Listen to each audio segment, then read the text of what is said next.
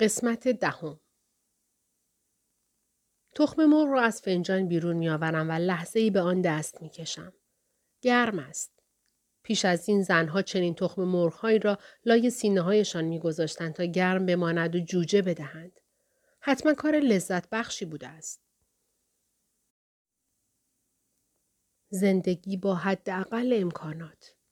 لذت تخم مرغ است. چه نعماتی که می‌توان برشمرد روی انگشتان یک دست. اما احتمالا این همان عکس عملی است که نشان خواهم داد. اگر تخم مرغی داشته باشم دیگر چه می خواهم؟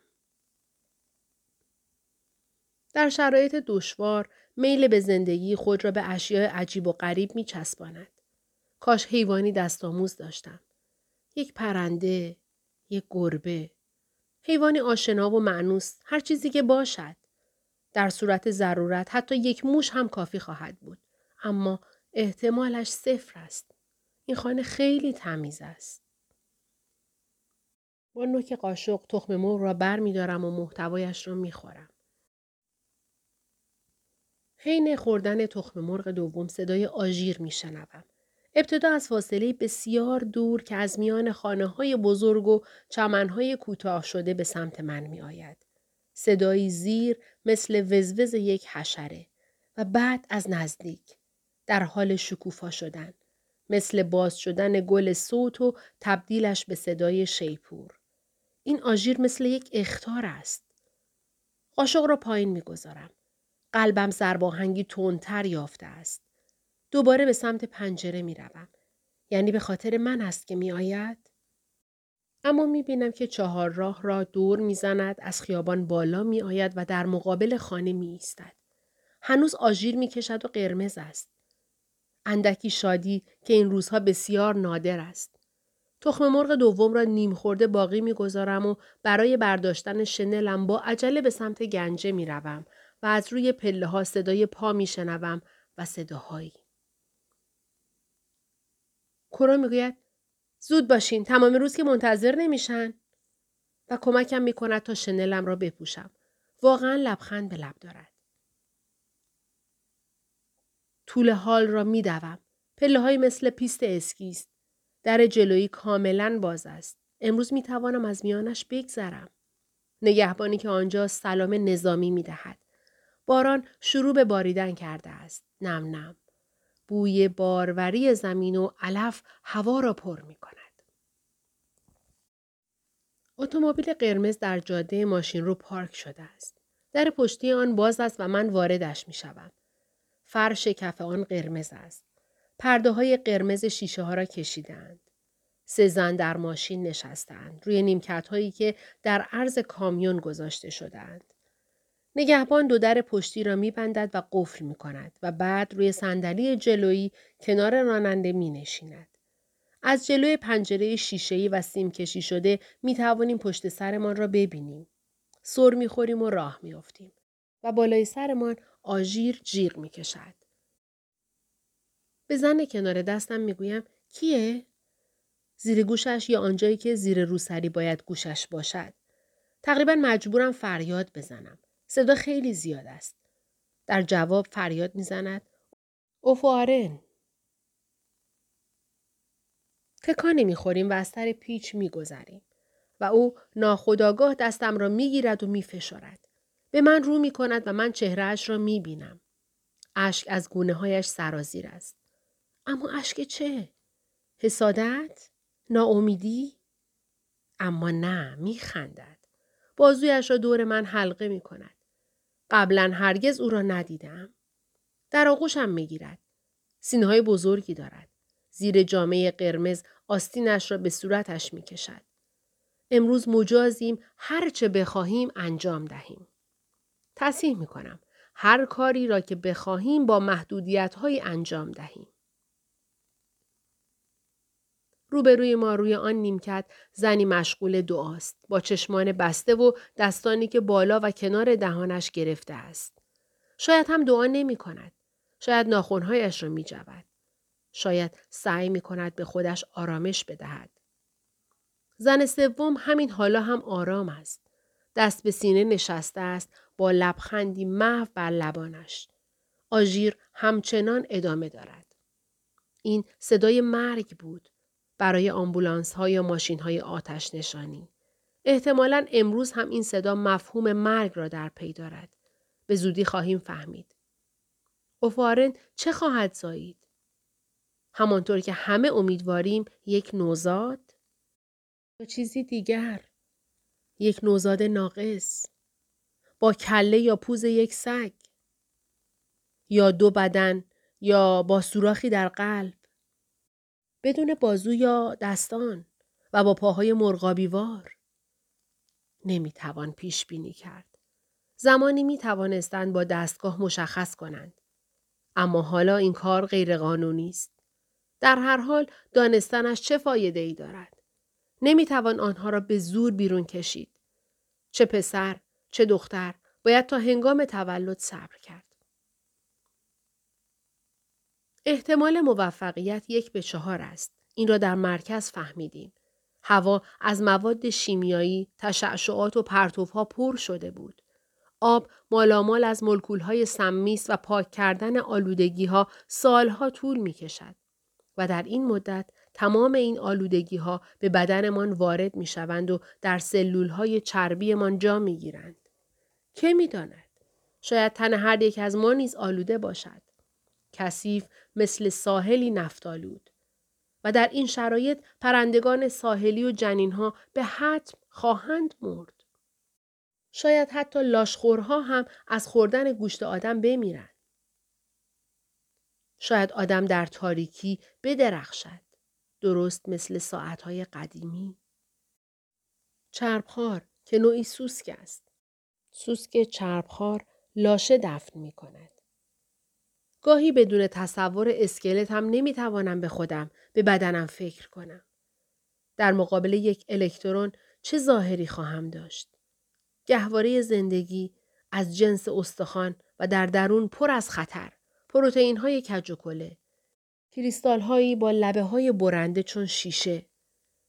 زنها دارو و قرص می‌خورند. مردها درختها را سنپاشی می کردند. گاوها علف می‌خورند. و این ملغمه در هم و کثیف به رودخانه ها می ریخت. حال دیگر از انفجار کارخانه های نیروی اتمی روی گسل سن آندرسون حین وقوع زمین لرزه ها و شیوع بیماری سیفلیس بگذریم.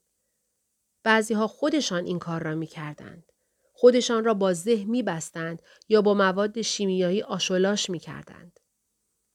اما لیدیا می گفت اونا چطور می تونستن؟ اوه اونا چطور می‌تونستن چنین کاری بکنن؟ سلیته ها، کفران نعمت های خداوند و دستهایش را به هم میمالید. اما لیدیا گفت داری خطر می‌کنی. اما تو نیروی ضربتی هستی. قبل از دیگران راهی میشی. به خط اول که پر از خطره. هرچی خطرناکتر با شکوهتر. دستانش را به هم کوفت. مرتعش از شجاعت دروغین ما. به نوک میزهایمان خیره شدیم. این همه فراز و نشیب و زادن موجودی عجیب الخلقه. فکر خوبی نبود. نمی‌دانستیم به سر نوزادی که زاده نمی شود و نوزاد ناقص نامیده می شود چه می آید. اما می دانستیم که آنها را فوراً به جای دیگر می برند. املیدیا می گوید هیچ دلیلی نداشت. جلوی اتاق می ایستد با لباسی خاکی. چوب اشاره به دست دارد. در مقابل تخت سیاه آنجا که زمانی نقشه ای بود یک نمودار هست که نرخ زاد و ولد در معیار هزار را برای سالها و سالها نشان می دهد. محوری نزولی که از خط صفر نیز می گذرد و پایین و پایین تر می رود. البته بعضی از زنها معتقد بودند که آینده ای در کار نخواهد بود. آنها فکر می کردند جهان منفجر خواهد شد. املیدیا می‌گوید این بهانهشان بود. سوراخ‌های بینی املیدیا کوچکند. چه شرارتی. اونا زنای تنبلی بودن. اونا پتیاره بودن. روی میزم حروف اول نامم به چشم می‌خورد. آنها را بر چوب کنده اند. با تاریخ. حروف گاهی دو دستند که با عبارت دوست دارد به هم متصل شده اند. J, H, B, پ را دوست دارد. 1954 او RLT را دوست دارد. اینها به نظرم مثل سنگ نوشته هایی هستند که در کتاب ها در موردشان خوانده بودم. همانها که روی سنگ قاره ها کنده کاری می شدند یا با دوده و چربی حیوانی رسم می گشتند. به نظرم بسیار باستانی می آیند. روی میز از چوب طلایی است. شیبی دارد و در کنارش در سمت راست جا دستی هست تا وقت نوشتن بر روی کاغذ با قلم تکیهگاه دست باشد. در داخل میز برای نگه داشتن ابزار خصوصی جا هست. کتاب ها، دفترچه ها. این عادت های گذشته حال به نظرم اصرافکاری و حتی منحت هستند. غیر اخلاقی مثل عیاشی های رژیم های بربر. ام جی را دوست دارد.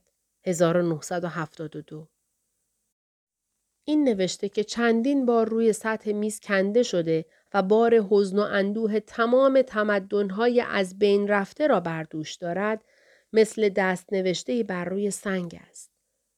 هر کسی که این کار را کرده زمانی زنده بوده است. بعد از اوایل دهه 80 دیگر تاریخی کنده نشده. احتمالا این یکی از همان مدارسی بودی که در همان دوران به دلیل نبود شاگرد تعطیل شده است. اما لیدیا می‌گوید اونا اشتباه می‌کردن. ما نمی‌خوایم اون اشتباه ها رو تکرار کنیم. صدایش متظاهرانه و متکبرانه است.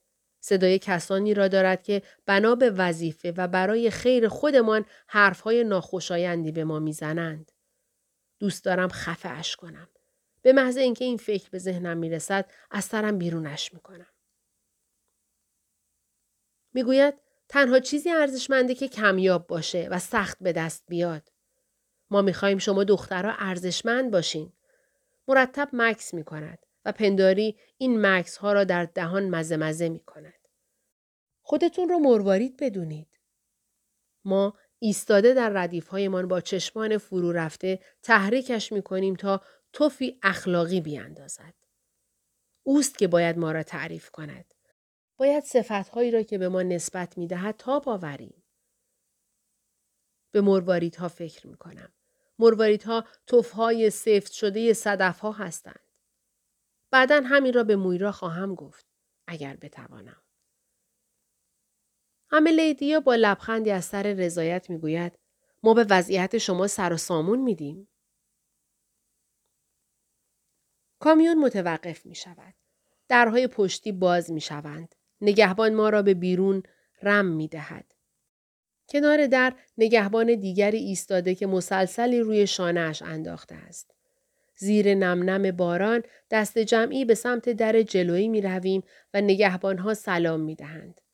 کامیون بزرگ ایمرج از آنهایی که دستگاه های مختلف و پزشک سیار دارد آن سوتر در جاده مدور پارک شده است. یکی از پزشکا را می بینم که از شیشه کامیون بیرون را نگاه می کند. نمی‌دانم داخل کامیون حین انتظار چه می کنند. به احتمال زیاد فال ورق می گیرند یا مطالعه می کنند. سرگرمی مردانه.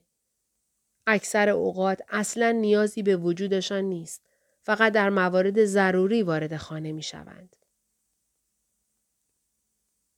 قبلا اوضاع طور دیگری بود. آنها مسئول بودند. املیدیا می گفت واقعا شرماور بود. شرماور. آنچه به ما نشان داد یک فیلم بود که در بیمارستانی قدیمی ساخته شده بود. زنی باردار در دستگاهی پر از سیم که از همه طرفش الکترود بیرون می آمد طوری که شبیه آدم آهنی شکسته ای شده بود و سرم به بازویش وصل بود. مردی با چراغ قوه میان پاهای او را می گشت. همانجا که موهایش تراشیده بود. دختری کاملا بیمو. یک سینی پر از چاقوهای استریلیزه شده و همه ماسک به صورت داشتند. بیماری که همکاری می کرد. زمانی به زنها داروی بیهوشی می دادند. زایمانشان را راحت می کردند. سزارینشان می کردند و بعد بخیه می زدند. اما حالا نه. حتی دیگر داروی بیهوشی هم نمی دهند. اما الیزابت می گفت اینطور برای نوزاد بهتر است. اما دلیل دیگرش بر غمهایت خواهم افزود و بر بارداریت تو در غم و اندوه فرزندانت را به دنیا خواهی آورد. برای نهار نان برشته و ساندویچ کاهو خوردیم. از پله ها بالا می روم. پله های عریض که در دو سویش گلدان های سنگی گذاشتند. حتما فرمانده اوفارن از فرمانده ما جایگاه برتری داشت. صدای آژیر دیگری می شنوم. اتومبیل آبی است برای همسران فرمانده ها. حتما سرنا جوی است که با تشریفات از راه می رسد. برای آنها نیمکتی نیست. صندلی حقیقی با روکش برایشان آماده کردند. آنها رو به جلو دارند و پرده های ماشینشان را نیز نینداختند. می‌دانند که کجا می روند. احتمالا سرنا جوی قبلا هم اینجا بوده است. در این خانه برای صرف چای. احتمالا اوفارن پیشترها آن لکاته نقنقو جینین جلوی او راه می‌رفته. او و دیگر همسران تا آنها بتوانند شکمش را ببینند. یا احتمالا لمسش کنند و به همسر فرمانده تبریک بگویند. دختری سالم با عضلات قوی بدون هیچ معموری در خانوادهش ما سوابقش را بررسی کرده ایم. هرچه احتیاط کنیم کم است و احتمالا مهربانتر از دیگران. چه می‌خوای عزیزم؟ اوه نه تو لوسش می‌کنی. شکر زیادی براش خوب نیست. یکی که ضرر نداره فقط همین یه دفعه. و جینین چاپلوس. اوه آره می‌تونم. خانوم ممکنه؟ چه معدب. برعکس بقیهشون. کارشونو می‌کنن. همین و همین. بیشتر عین دختر خودت میمونه. یکی از اعضای خانواده. خنده های موقرانه و از سر دلخوشی. همش همین. عزیزم. حالا می‌تونی به اتاقت برگردی. و بعد از اینکه رفته است جنده های کوچولو همه اونها اما باز نمیشه انتخاب کرد. فقط همون نصیبتون میشه که اونا بهتون میدن. حالیتون شد دخترا؟ این حرفها را همسر فرمانده می‌زنه. فرمانده من. اوه اما تو خیلی خوش شانس بودی. بعضیاشون چرا حتی تمیزم نیستن. به آدم لبخندم نمی‌زنن. تو اتاقاشون زانوی غم بغل می‌گیرن. موهاشون رو نمیشورن و بوشون. باید مارتاها مجبورشون کنن. باید تو وان فرو ببرنشون. باید بهشون رشوه داد تا هموم کنن. باید تهدیدشون کرد. مجبورم در مورد مال خودم اقدامات جدی بکنم. حالا شامش رو درست نمی‌خوره. حتی لبم نمی‌زنه. ما خیلی منظم هستیم. می‌تونی از اون مطمئن باشی؟ حالا هر روز او حتما خیلی هیجان زده میشی. عین خونه بزرگه. شرط میبندم که سر از پا نمی‌شناسی. بازم چای می‌خوای؟ متواضعانه موضوع حرف رو عوض می کند. از آنچه میگذرد خوب آگاهم. و جینین بالا در اتاقش چه می کند؟ با طعم شکر در دهانش نشسته. لبانش را می مکد. از پنجره به بیرون خیره شده است. دم و بازدم. سینه های متورمش را نوازش می کند. به هیچ چیز فکر نمی کند. 20. راه پله مرکزی از راه پله ما عریضتر است و دو سویش نرده منحنی شکل دارد.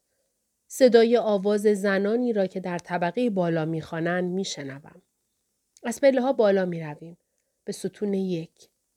احتیاط می کنیم که مبادا روی هاشیه های بلند لباس هم پا بگذاریم. در سمت راست درهای دو پاشنهی اتاق نهارخوری بستند. وارد می شویم. داخل اتاق روی میزی طولانی که رومیزی سفید دارد پر از غذاست. گوشت خوک، پنیر، پرتقال، آنها پرتقال دارند و نان و کیک تازه. برای ما بعدا در سینی شیر و ساندویچ خواهند آورد. اما آنها یک قوری بزرگ قهوه و چند بوت شراب دارند. چرا همسران در چنین روز پرشکوهی نباید مست کنند؟ اول منتظر نتایج می شوند.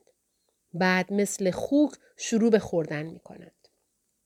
حال آن سوی راه پله در اتاق نشیمن دور هم جمع شدهاند و برای این همسر فرمانده همسر وارن شادی و خوشحالی می کنند. زنی کوچک اندام و لاغر کف اتاق دراز کشیده است. با لباس خواب کتان سفید. موهای خاکستریش مثل کپک روی قالیچه پخش شده است. شکم کوچکش را ماساژ می دهند. انگار اوست که قرار است وضع حمل کند. فرمانده را نمی بینم. همان جایی رفته است که معمولا مردها در این شرایط می روند. جای مخفی شده است. احتمالا پی این است که بفهمد اگر همه چیز خوب پیش برود چه موقع ترفیعش را رسما اعلام خواهند کرد. حال مطمئنا ترفیع خواهد گرفت. اوفارن در اتاق خواب بزرگ است. چه نام مناسبی. جایی که فرمانده و همسرش شبها در آن میخوابند. روی تخت دو نفره بزرگ نشسته و زیر تنش پر بالش است. جینین شکمش باد کرده اما در کل لاغر شده است و از نام قبلیش دیگر هیچ نشانی نیست. یک پیراهن بلند کتان سفید به تن دارد که تا روی رانهایش را می پوشاند. موهای بلند و تاووسی رنگش را سفت در پشت سر بسته است تا جلوی دست و پا را نگیرد. چشمانش تنگ به هم آمدند و با این ریخت و ظاهر می توانم بگویم که دوستش دارم. به هر حال او یکی از ماست. مگر او جز اینکه در زندگیش معقول و مقبول باشد چه می‌خواسته؟ مگر ما همه چیزی غیر از این می‌خواهیم؟ آنچه مهم است فقط احتمال است. تحت شرایط موجود او عملکرد بدی نداشته است. دو زن که نمی شناسمشان در دو سوی او ایستادند و دستانش را می فشارند. یا او دستان آنها را می فشارد. نفر سوم لباس خوابش را بالا زده و روی شکم بزرگش روغن می ریزد و آن را مالش می دهد. کنار پایش امه الیزابت با لباس خاکی و جیب های نظامی روی سینهش ایستاده است. او همانی است که تمرین های آمادگی بدنی آموزش می دهد. فقط کنار سرش و نیمروخش را می بینم. اما می‌دانم که اوست با آن بینی برآمده و چانه زیبا و ظاهر جدی. کنارش چارپایه تولد را گذاشتند که دو صندلی دارد. صندلی پشتیش مثل سریر سلطنت بالا آمده و پشت آن دیگری قرار گرفته است. قبل از موعد مقرر جینین را روی آن نمی‌گذارند. پتوها آمادهاند و لگن کوچک برای شستشو و یک کاسه یخ برای جنین که بمکد. بقیه زنها چهار زانو روی قالیچه نشستند. تعدادشان زیاد است. پنداری تمام اهل محل اینجا جمع شدند. باید 25 یا سی نفری باشند. بعضی از فرمانده ها ندیمه ندارند. همسران بعضی از آنها فرزند دارند. شعار این است. از هر یک از زنان بسته به تواناییش برای هر مرد بر حسب نیازش. بعد از دسر این شعار را سه بار تکرار می کنیم. این جملات از انجیل بود یا دست کم آنها اینطور می گفتند. باز هم داستان سنت پاول. امیلیدیا می گفت شما یه نسل انتقالی هستین. برای شما از همه سخت تره. ما می‌دونیم که از شما انتظار میره چه فداکاری هایی بکنین. وقتی مردا ازتون ایراد می‌گیرن خیلی عذاب می‌کشین. برای کسایی که بعد از شما میان شرایط ساده تره. اونا با کمال میل وظایفشون رو میپذیرن. نگفت دیگر هیچ یاد و خاطری برایشان باقی نخواهد ماند. گفت چون چیزایی رو که نمی‌تونن به دست بیارن نمی‌خوان. هفته یک بار بعد از نهار و قبل از چرت نیمروزی برایمان فیلم پخش می کردند. کف اتاق فنون خانداری می نشستیم روی تشکچه های کوچک و خاکستریمان و وقتی ام هلنا و ام لیدیا با دستگاه آپارات ور می رفتند انتظار می کشیدیم. اگر شانس می آوردیم فیلم نمی تابید. این صحنه مرا به یاد کلاس های درس جغرافیا می انداخت. در دبیرستان خودم. هزارها سال پیش. همانجا که از بقیه جهان فیلم های نشانمان می دادند. زنانی با دامنهای بلند یا لباسهای نخی و طرحدار ارزان در حالی که دسته های هیزم یا سبد یا سطرهای پلاستیکی آب را از رودخانه حمل می کردند. بچه های پیچیده در شال یا سبد های توری زیر چشمی یا حراسان از دل آن نقاب و پوشش ها به ما خیره می شدند. بچه ها از شانه های زنان آویزان بودند. بچه ها می دانستند که آن دستگاه با یک چشم شیشه‌ای دارد کاری با آنها انجام می دهند. اما نمی دانستند چه کاری. آن فیلم ها آرامش بخش و کمی خسته کننده بودند. حین تماشایشان خوابالود می شدم. حتی وقتی مردها روی صحنه ظاهر می شدند با عضلات برهنه که با بیل و بیلچه های قدیمی زمین سفت و سخت را می کندند و تکه های سنگ را به زحمت حمل می کردند. من فیلم هایی را ترجیح می دادم که درش رقص و آواز داشته باشد. نقاب های جشن و مراسم، مصنوعات تراشیده شده برای ساخت موسیقی، پرها، دکمه های برنجی، لاک های حلزون، بشکه های خالی. دوست داشتم این آدم ها را وقتی خوشحال بودن تماشا کنم. نه وقتی در فلاکت دست و پا می زدند، گرسنگی می کشیدند، لاغر و نزار بودند. سر کاری جزئی خود را به کام مرگ می کشاندند. کندن چاهی، آبیاری زمینی، مشکلاتی که ملل متمدن دیر زمانی پیش حل کرده بودند. فکر می کردم به هر حال کسی باید آنها را با فناوری آشنا کند و آنها را با این فنون به حال خیش واگذارد. املیدیا از این نوع فیلم ها نمایش نمی‌داد. گاهی فیلمی که نشان می‌داد یک فیلم مستحجن از دهه های هفتاد یا هشتاد بود. زنانی که زانو می‌زدند و زنانی که با تناب یا زنجیر بسته می شدند یا قلاده به دور گردنشان می انداختند. زنانی که از درختها آویزان می شدند یا به رهنه با پاهای باز سر و ته شده بودند. زنانی که مورد تجاوز قرار می گرفتند. کتک می خوردند. کشته می شدند. یک بار مجبور شدیم صحنه مسله شدن زنی را تماشا کنیم. انگشت ها و سینه هایش را با قیچی باغبانی قطع کردند. شکمش را دریدند و امعا و احشایش را بیرون کشیدند. ام لیدیا گفت شقهای دیگه رو در نظر بگیرین؟ می‌بینین وضعیت چطور بوده؟ این تصوری بوده که نسبت به زنها داشتند. صدایش از خشم و انزجار میلرزید. بعدها مویرا گفت که فیلم ساختگی بوده و از مدل استفاده شده. اما نمی‌شد مطمئن بود. اما گاهی املیدیا فیلم های نمایش می‌داد که خودش اسمشان را گذاشته بود مستند زنان اجاق کور.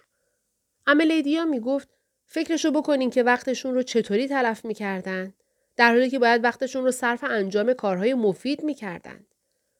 اون زمانا اجاق همیشه وقتشون رو ضایع می‌کردن.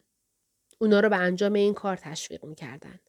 دولت بهشون پول می‌داد که وقت تلف کنن. حالا فرض کنین که بعضی از افکارشون منطقی بوده باشه. لحن مقتدرانه و متکبرانه کسی را داشت که بر مسند قضاوت عالم و آدم نشسته است. ما میبایست از بعضی فکراشون چشم پوشی می کردیم. حتی امروز. انگشت سبابه اش را بالا برد و آن را به سمت ما تکان داد و با شرم روی گفت فقط بعضی از اونا رو.